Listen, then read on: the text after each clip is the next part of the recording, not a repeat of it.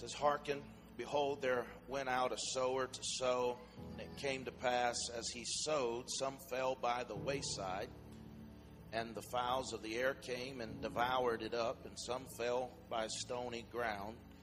There it had not much earth, and immediately it sprang up because it had no depth of earth.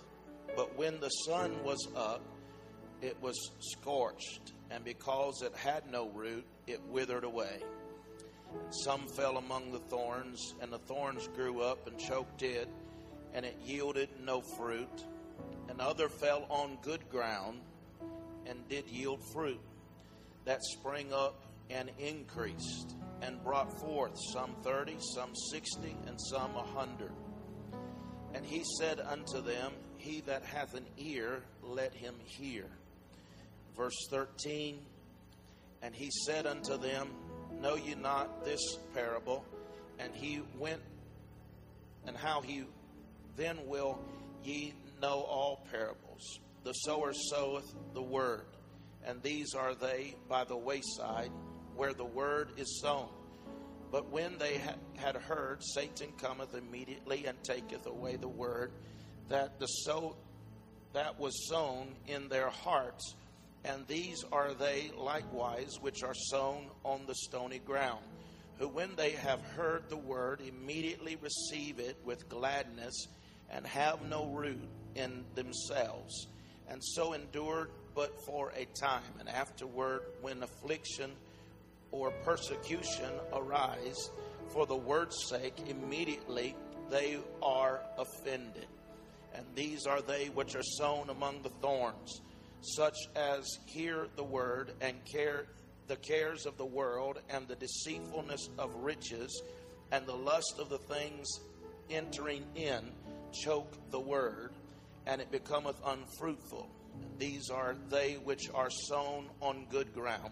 Such hear the word receive it bring forth fruit some 30 60 and some a hundred. Amen. I want to talk to you tonight about the offspring of the Spirit. Father, for the next few moments, we pray that you will grace us with your anointing and your presence.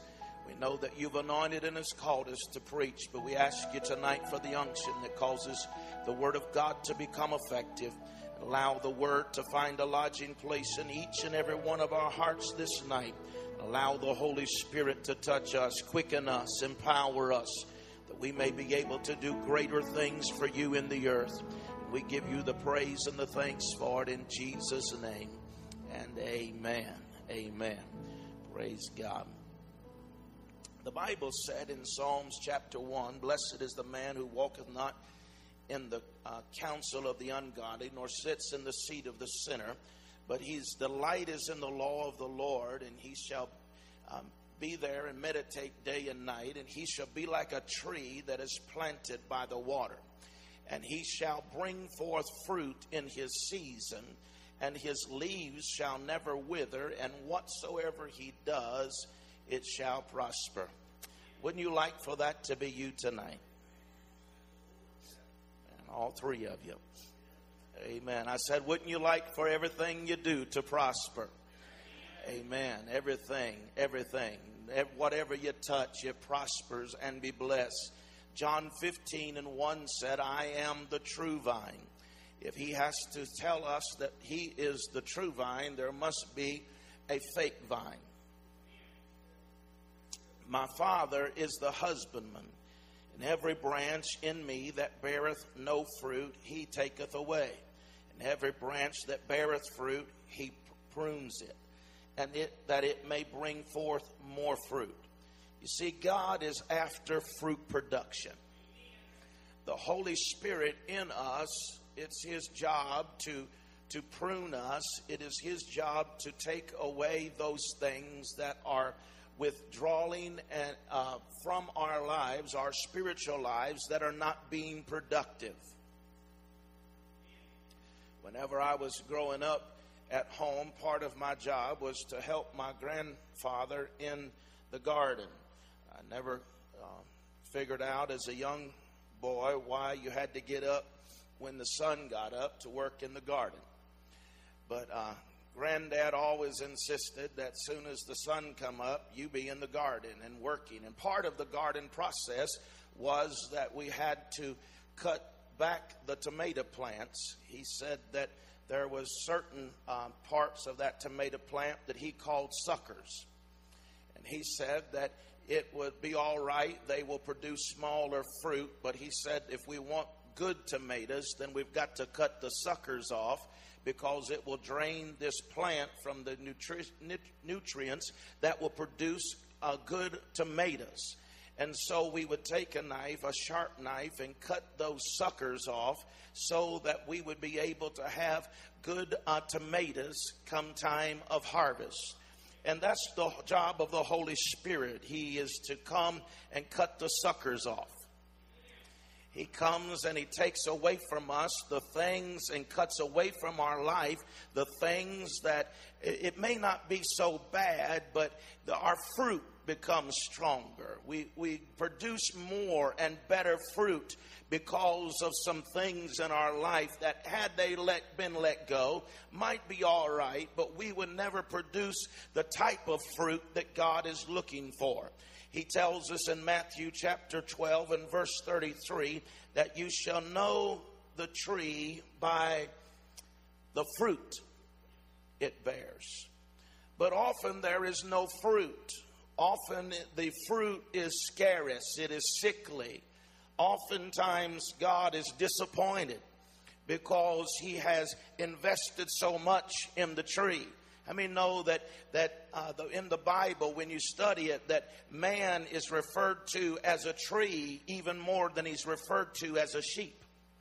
And so he is talking to us about this fruit, this tree, and, and God sometimes is disappointed by the investment he has made in the tree, and yet so little uh, reproduction, so little uh, fruit that is being produced and we suffer sometimes from crop failure. And the reason that many are not producing healthy, full, uh, ripened fruit is because they have not conceived the Word of God. And the reason that we haven't conceived the Word of God is because the ground is poor. Amen.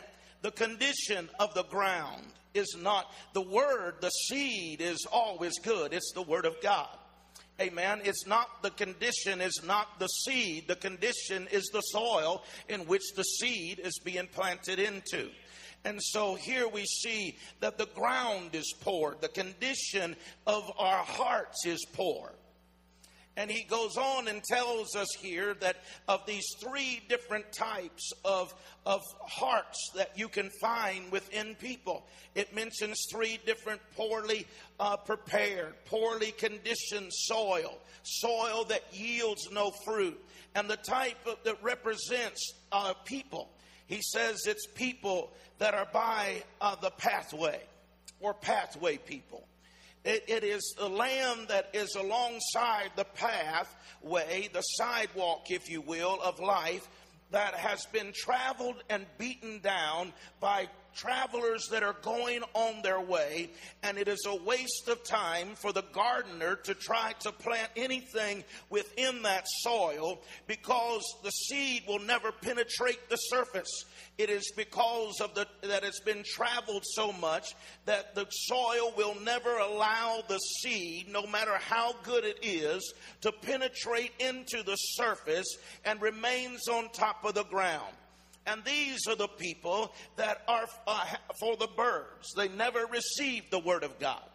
They never receive it into their hearts. Their hearts have become hardened.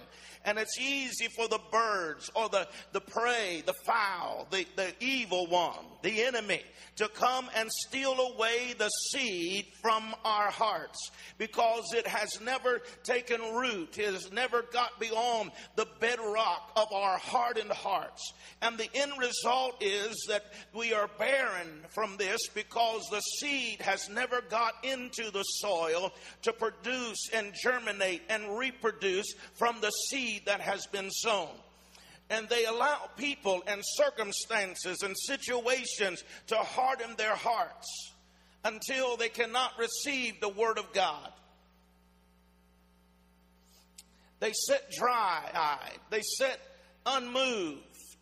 How many know that we live in a, in a society, in a culture that's unmoved? We, we, we live in a time whenever you can be eating a, a steak and potatoes at your kitchen table and watching a war with people being blown up at the same time and be unmoved.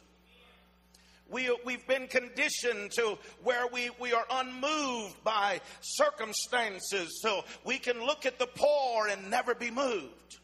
We can see the hurting and the broken and never be moved. And then we come up in our churches and we hear the word of God that should bring life, but yet we're not moved. Because our hearts are conditioned to be hardened. Our hearts are conditioned to a place that we see that, that there is no indifference. We, we just go through the motions and through the routines, and we become stubborn and we become proud and we become ill willed. And we come into the house of God with uh, all of these things going on in our life, and then we cannot receive the word that comes to us. You see, we hold on to unforgiveness and animosity, and we hold on to grudges, and we hold on to past offenses, and it causes that soil of our hearts, if you will, to become clogs of hard dirt that the Word of God cannot penetrate. And the only hope for receiving seed into that soil, the only hope of ever bringing about a harvest is for that ground to be turned over. Hosea said in 10 and verse 12, break up the fallow ground, break up the hardened ground. How do you break up the hardened ground? The Bible said Judah plows. You see, it's more than just going through rituals. It's more than just singing songs. It's more than repetition waiting till we get to the right time or waiting for uh, people to get in that's running late. But Judah breaks up the soil, always breaks up the soil. That's the reason why it's so important. And I know that I'm, you know, it's contrary to what most preachers will tell you. But if there's anything going to be shortened in the service, it should be the Word of God. Amen. You say, well, Pastor, why I ain't never heard that? Well, because the only thing that God ever gets out of a service, uh, anything out of, is our worship.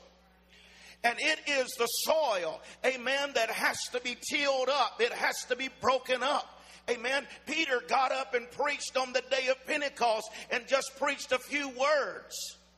And 3,000 people got saved. We preach, you know, they fasted and they worship for 40 days. He preaches what? Maybe a 10 minute message and 3,000 people get saved. We preach for 40 days, worship for 10 minutes, and nobody gets saved. But whenever we begin to worship God, it breaks up all of, how many know it's easy to get hardened hearts? Oh my God, with all that we go through, with all of the difficulties of life, all of the stress and the strain and the struggles of just walking through this life, it's easy to get a hardened heart. But we've got to come into His presence and begin to worship Him. And when we do, it breaks up the fallow ground of our hearts. It breaks up the hurt. It breaks up the brokenness. It tears apart the soil that has become hard and encrusted by walking walking through life to where we can receive with meekness the engrafted word of God that is able to save our souls. Amen. Then we have rocky people. Amen. Rocky people. Verse 5 and 6 and verse 16 and 17. The modern terminology would be called this marginal soil. It is the soil that's been cultivated it has been at an enormous cost. It isn't something that's easily done, but it's something that there has been a lot of investment into. And at an erroneous cost, it has been cultivated, and tender care has been given to it, and yet the results are marginal. Lots and lots of seed has been sown handfuls and handfuls of seed have been put into this ground, and yet there is a marginal reproduction. There is a marginal harvest back off of the investment that has been placed into it. Why is this? Because it is riddled by stones. The problem is that it, it has no depth to it. Amen. It has no, it, the, the seed has not penetrated into the surface very deeply. And because of the bedrock or the hard stones that lie there, we see that there is not a great harvest. There is too much rock for it to take root. There's too much beneath the little marginal soil surface, if you will, lays a bedrock that is not being able to be penetrated. The rockiness is resistant to the Word of God. Amen after time, it does not spring up quickly. It appears it's going to get off to a, or it does uh, spring up quickly. It looks like it's going to get off to a quick start, only for it to die. How does it die? Because the heat, the sun comes out. How many have ever watched people wither in the heat? They wither under pressure. It's because of the bedrock underneath the soil they started, but you began to run well. But what did hinder you, Paul said? You started running the race real strong, but what's happened to you? You used to worship real good, but what, what stole your praise? What's, what's kept you from hungering after God? Have you learned everything you need to learn? Do you know everything? What is it that's caused you to wither? under the heat and the pressure of the day because there is no root system. When the blazing sun begins to heat up the sky, it begins to t- scorch the tender plant and leaves it uh, barren on the ground, and there is nothing to show for your efforts. Amen. But I want to tell you today that we must sow the seed, but we must plow up the ground first. The ground must be prepared. What is the ground? It is the soil of our hearts. Amen. And we break that, that soil up so that it has a lodging place. Because if we're not careful, we'll work and we'll work, but we will have no reward. Amen. I've dropped word into many shallow, superficial souls. At first, you see results, but too soon it's gone because it was just a surface experience, just a superficial relationship. When the emotion goes, they're gone. This is Wednesday night. Amen. It, that, that, it is more than just feeling good. Right? But people run after feel good. But I want to tell you that there comes a time when you've got to get the roots down into the ground so you can stand in the heat of the day. Amen. You've got to get the roots down below the surface so that when it doesn't rain for a long time, you can take a licking and keep on ticking. Amen. Whenever it seems like you say, God, where are you? And it seems the heavens are brass. It seems like there hasn't been rain in months, days, or even year. But praise God, you know that you're planted not on just a feeling, not on an emotion, but you are planted in the Word of God. And you say, I like David, I shall not be moved. I'm staying right here, baby. I may not have everything that I believe in God for. It may not all be going the way I thought it was going to go, but I'm staying right here, baby. Darkness can only endure for the night, but when the sun comes up, I'm going to be right here in the house of the Lord. I'm going to stand by night with one hand without wrath and the other without doubt, standing in faith and saying, I know that my Redeemer does live and that He is going to take care of me. Hallelujah. You see, it's got to be more than just a surface experience because after the thrill and the chill wears off, amen, you've got to know in whom you believe. Amen. It's good to feel, isn't it? I like feeling the presence of God. I love feeling His anointing and His Holy Spirit, and I wish I woke up every morning to bluebirds singing at my door. But the truth is, sometimes I open the door and that's the devil. It's hell. Come on, somebody. Amen. It's no birds. If it was, it's a demon bird. Amen. But I've got to know, yeah, I've got to know that I'm still saved. Not because of my feelings, not because of goosebumps, not because His presence, but because I'm rooted in the Word of God. Amen. And so you see, we've got to be in that place where that we get just get mature and we begin to uh, understand that it's not just about the moment, but it is about eternity. You just don't know what it's like when you give everything you've got. When you preach your heart out. And when you've stayed up sleepless nights to get a word from God and sow into soil and not see a harvest. Amen. To, uh, you know, and I, am not saying this to say, well, oh, feel sorry for Pastor. That's not what it's about. I'm telling you that, that, that I prepare just as much for Wednesday night as I do Sunday morning. Because to me, Wednesday night's just as important as Sunday morning is. And yet, some people don't feel like they need to come on Wednesday night. Amen. But how many know the Word of God is true? If it's a Sunday morning or a Wednesday night, now, now before you run off and telling somebody, oh, Pastor, got talking about you Wednesday night. Amen. I, understand folk work, right? I understand folk got things to do, but I also understand we've lost a commitment to the house of God. Because what I've learned is folk can find time to do what they want to do. Amen.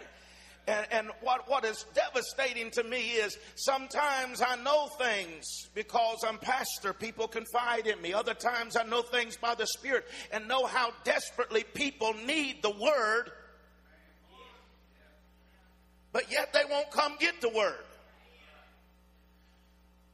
But if somebody's sick and they tell you, you need to go to Cleveland Clinic, they'll get in a car and drive six hours.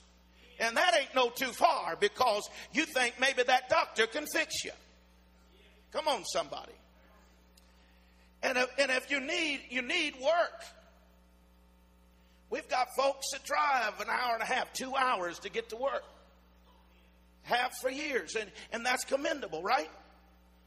But then 30 minute drive's too far to come to get a word from God.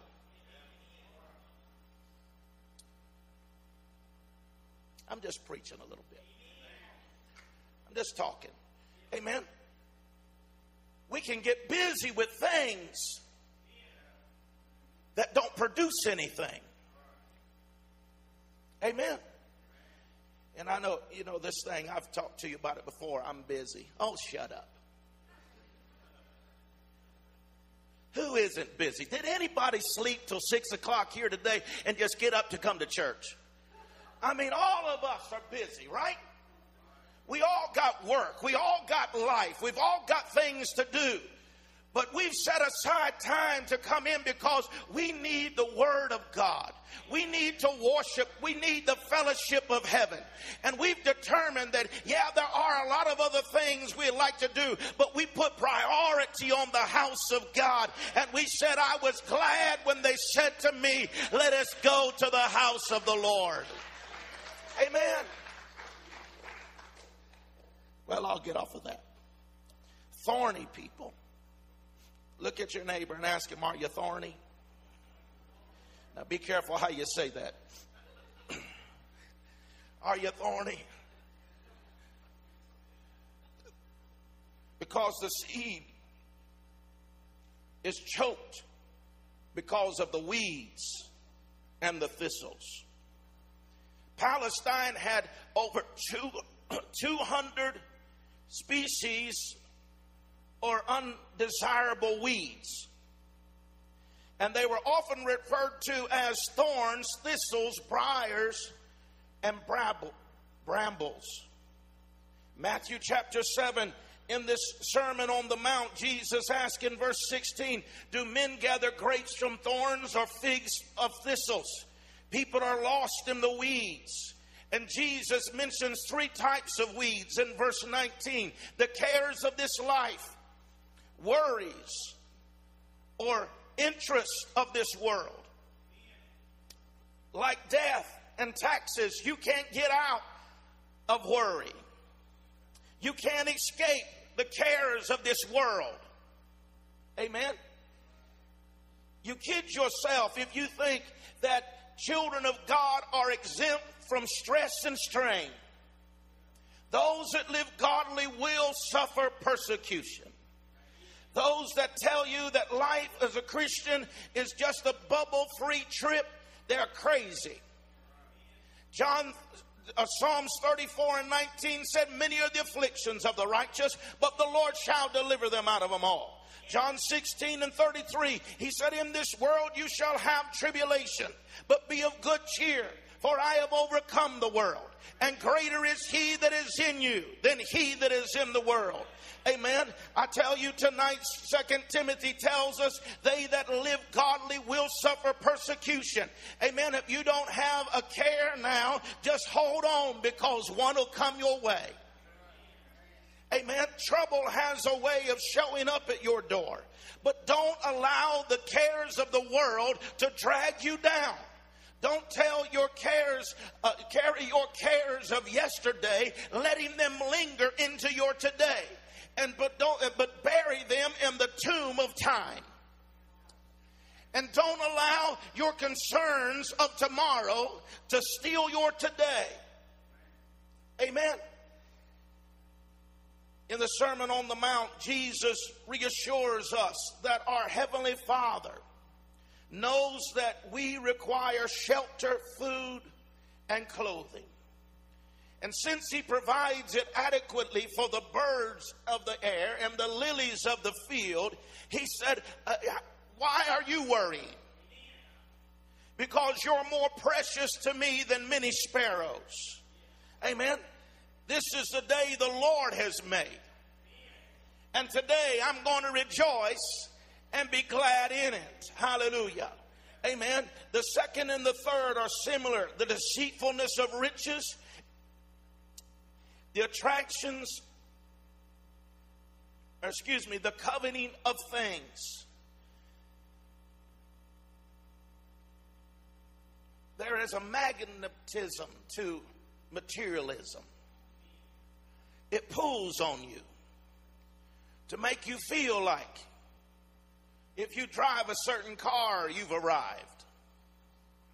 If you've got a bigger house, if you've got the nicest house in the community, you've made it. And there is nothing wrong with things as long as things don't have you. But many Christians are misunderstanding wealth. Wealth in itself is not wrong, riches are not wrong, but there is true riches.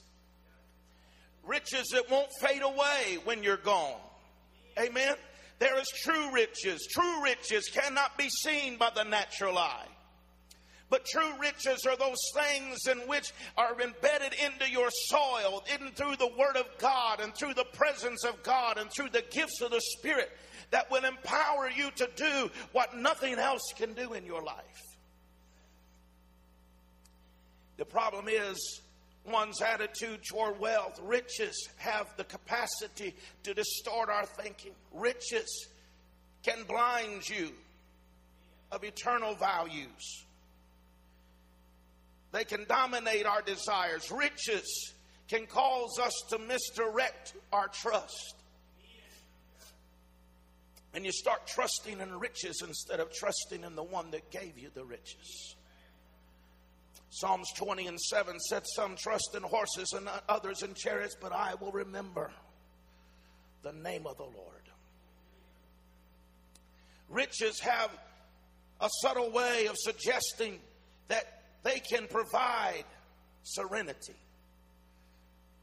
But it's interesting that even wealthy people seem to not be able to rest. And if they aren't worried about losing their wealth, they're worried about getting more. Is it true? And if we got two car garage, we think we need a three car garage. Jesus talked about this problem in Luke chapter 12 when he talks about the rich fool.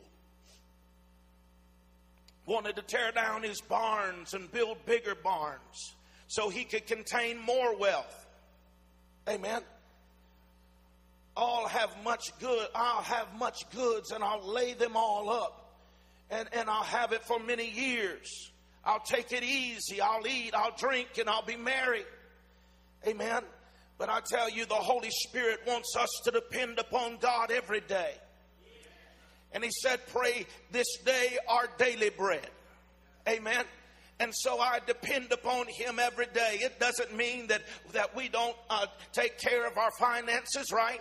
It doesn't mean that we don't uh, do uh, the due diligence with our finances and different things. But whenever we begin to get greedy,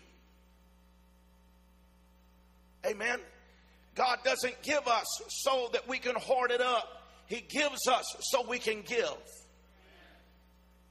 Amen. Never in the history of man has any civilization used its mind and strength to innovate more luxuries than what we have today.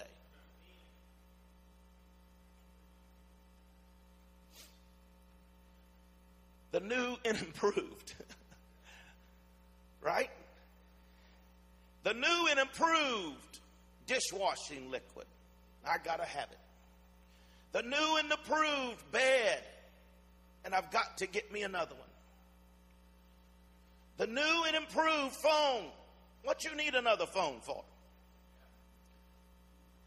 That new one can't do nothing the one you got in your pocket or purse can't do. But we're talking about luxuries. We've got to have them.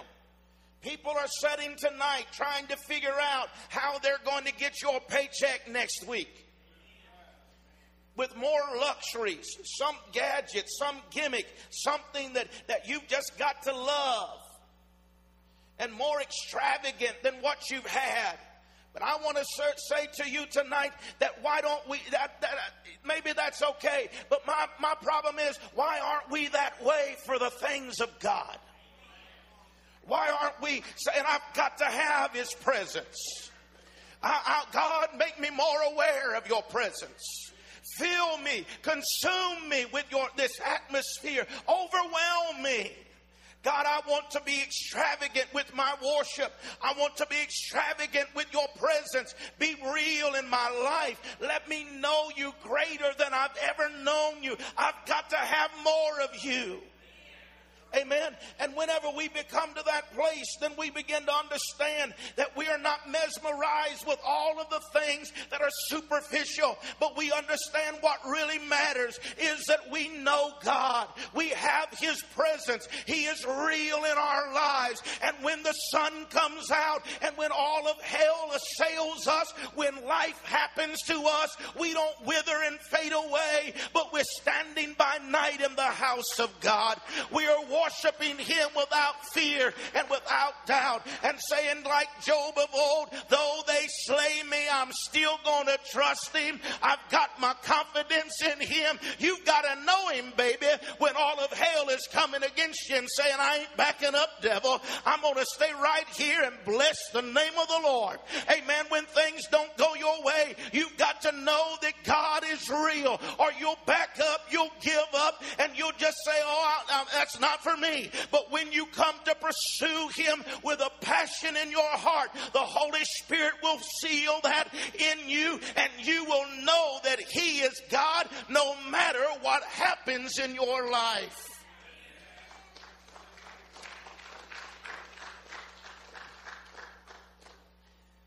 But it's interesting how we'll settle for second best when it comes to the things of God.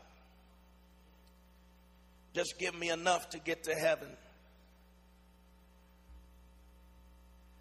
How much can I get away with and not go to hell and still go to heaven?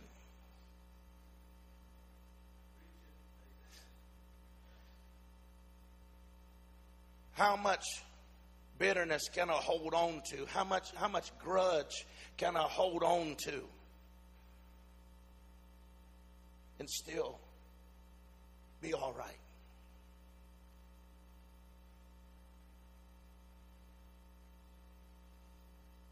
How long can I be in the kingdom and not produce kingdom fruit? And he not cut me off?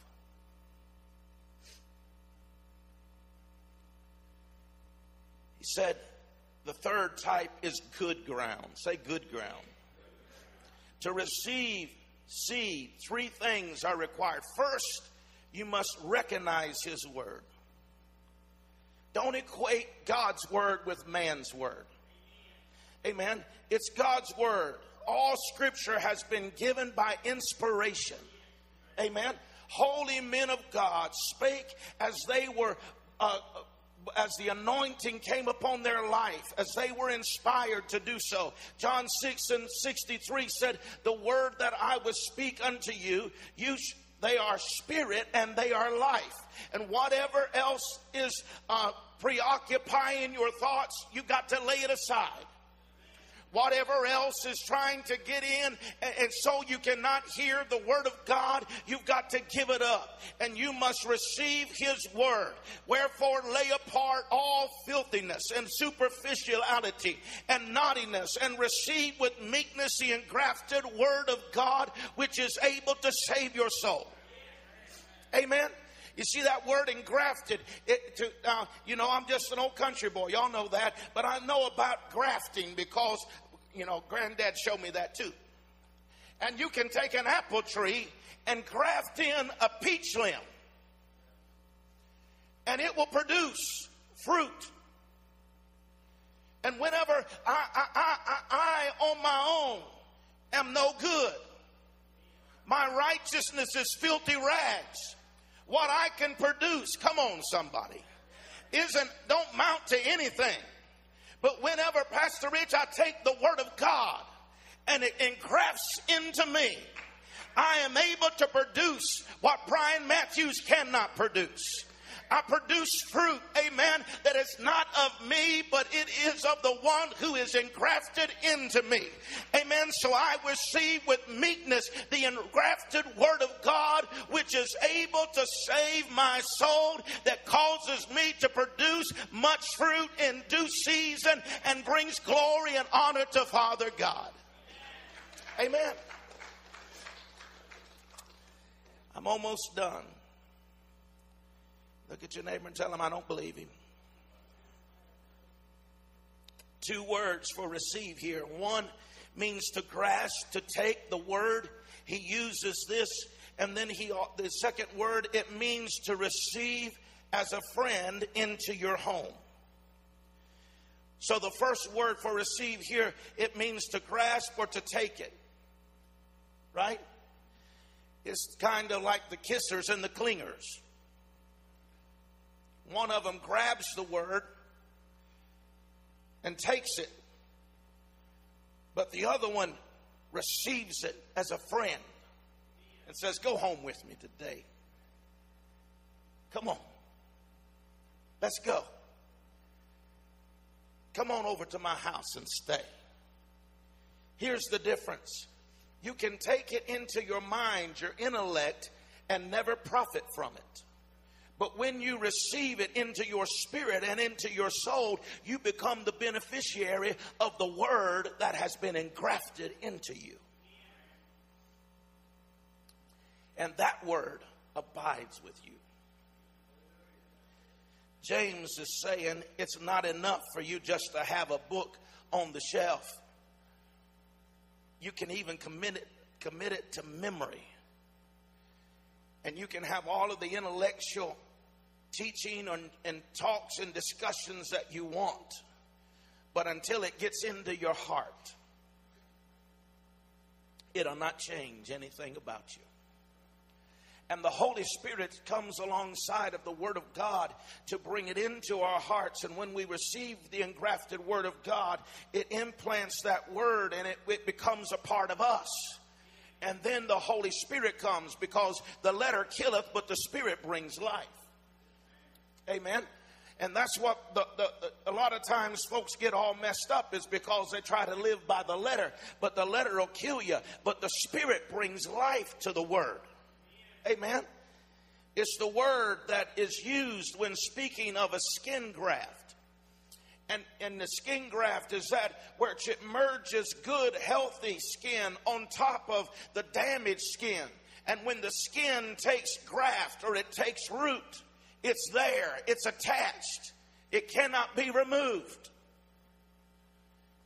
And James said that's the way the word's got to be. You can't departmentalize your life and just take the word with you, but it's got to be you. And when it becomes you, the Holy Spirit will come and partner with the Word, and your life will be changed, and you will bring forth much fruit. James is writing to Christians. So, why all this talk about saving the soul? Because redemption is one in the past tense, but it's also in the present tense, but it's also in the future tense. You have been saved. When you knelt down and gave your heart and life to Christ, He said that when you did that, you became a new creature. Old things passed away, and behold, all things have become new. You're a Christian. But then Ephesians 2 and 8 said, For by grace are you saved. You are saved right now. Amen. If you died, you would go to heaven. You were saved, you are saved, but 1 Corinthians 1 and 18 said, For we for the preaching of the cross is to them that perish foolishness, but unto us which are saved, it is the power of God. Beloved, now you are the sons of God. Amen. And so we are being saved as we receive with meekness the engrafted word of God, which is able to save our souls. Our suke, soul, suke, mind, will, and emotions. Your spirit has been saved. Your soul, your mind, your will, and your emotions are being saved. And your flesh is always going to hold out.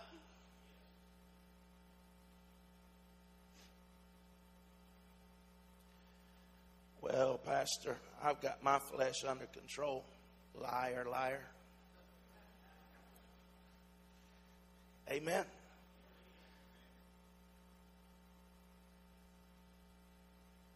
This flesh is going to war with the spirit as long as we're in the earth.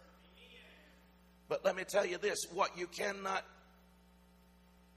conquer, you've got to learn how to control. How do you control it? By the Spirit. Receiving the Word of God, letting it become part of me and the Spirit of God rises up in me. Amen. And when the flesh wants to act up, wants to act ugly, the Word rises up in me. The Holy Spirit quickens me. Amen. And, I, and my thoughts don't run wild. And my eyes aren't pondering on things they shouldn't. And my ears aren't listening to things they shouldn't hear. And as a response, nothing's come, the things are not coming out of my mouth. Right? I'm just pastoring a little bit tonight. And it doesn't happen overnight. But as we receive with meekness the engrafted word of God, our soul is being saved. It's not enough to be exposed to truth, you must act upon it. Comply to his word. Obey it. Say, well, I, I just wish I could get a fresh word. There Ain't no need of you getting another word till you act on the word you've already got. Amen. And when we act upon the word that God has already given us, then we'll get fresh bread, fresh word, another word to respond upon. Amen. Don't look for a bumper crop until you're willing to let God get the junk out. If you're not willing to let the Holy Spirit come and get those rocks out and break up that hard and fallow ground, you're not going to get the bumper crop that God intends for you. You're not going to get the hundredfold.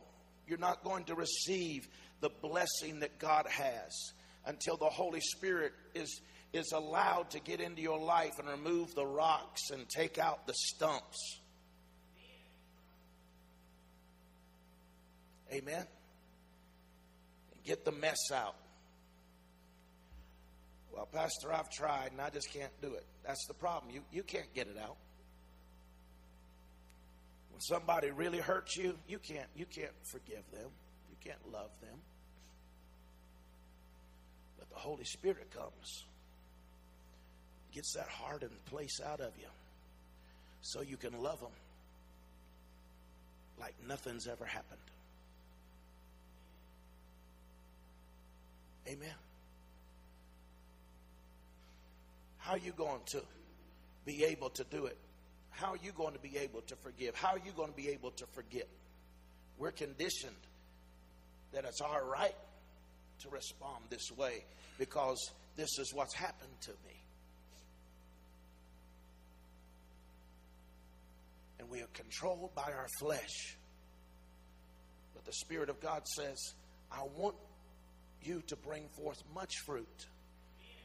But you've got to be willing to allow my Holy Spirit to come and clean up the soil, till up the fallow ground, so that when the seed comes into your life, it'll bring forth a hundredfold return.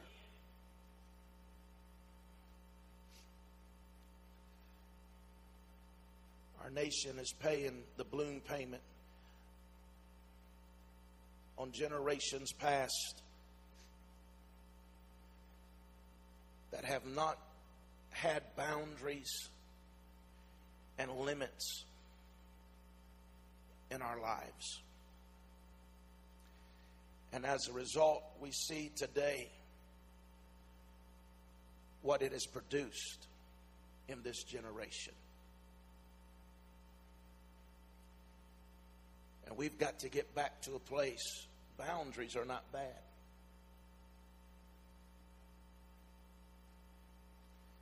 You know, if you don't have boundaries, if you don't have banks, Brother John, all you have is a swamp. But when you have a, a, strong boundary on the right and a strong boundary on the left, it'll cause a river to flow. And we've got to get back to a place where that we have some kind of form of, of boundaries in the church. Where we say, Holy Spirit, bank it up on the right and bank it up on the left. And allow your Holy Spirit just to flow like a rushing river down my life. And let me bring forth fruit in season. Hallelujah. Holy Spirit, I've done my best tonight to share what you've put in my heart to share. I ask you now that you would just honor your word. And God, that you would help each and every one of us. That we would be that reflection of you, that we would be that witness, that we would say yes to the Holy Spirit. Yes, Lord, to your will, your ways, your wants, and your desires in my life. Yes, Holy Spirit, break up the soil, the fallow ground, the hardened places remove the stumps and the rocks that life has produced in my heart, that has caused the productivity to go down in my life. And I pray, Father, tonight that you would just touch us in this place and let us have a passion for the things of God. Let us hunger for the things of righteousness. Let us desire more of your presence. Let us seek you first and the kingdom of God. Then we know you'll add all of these other things to us.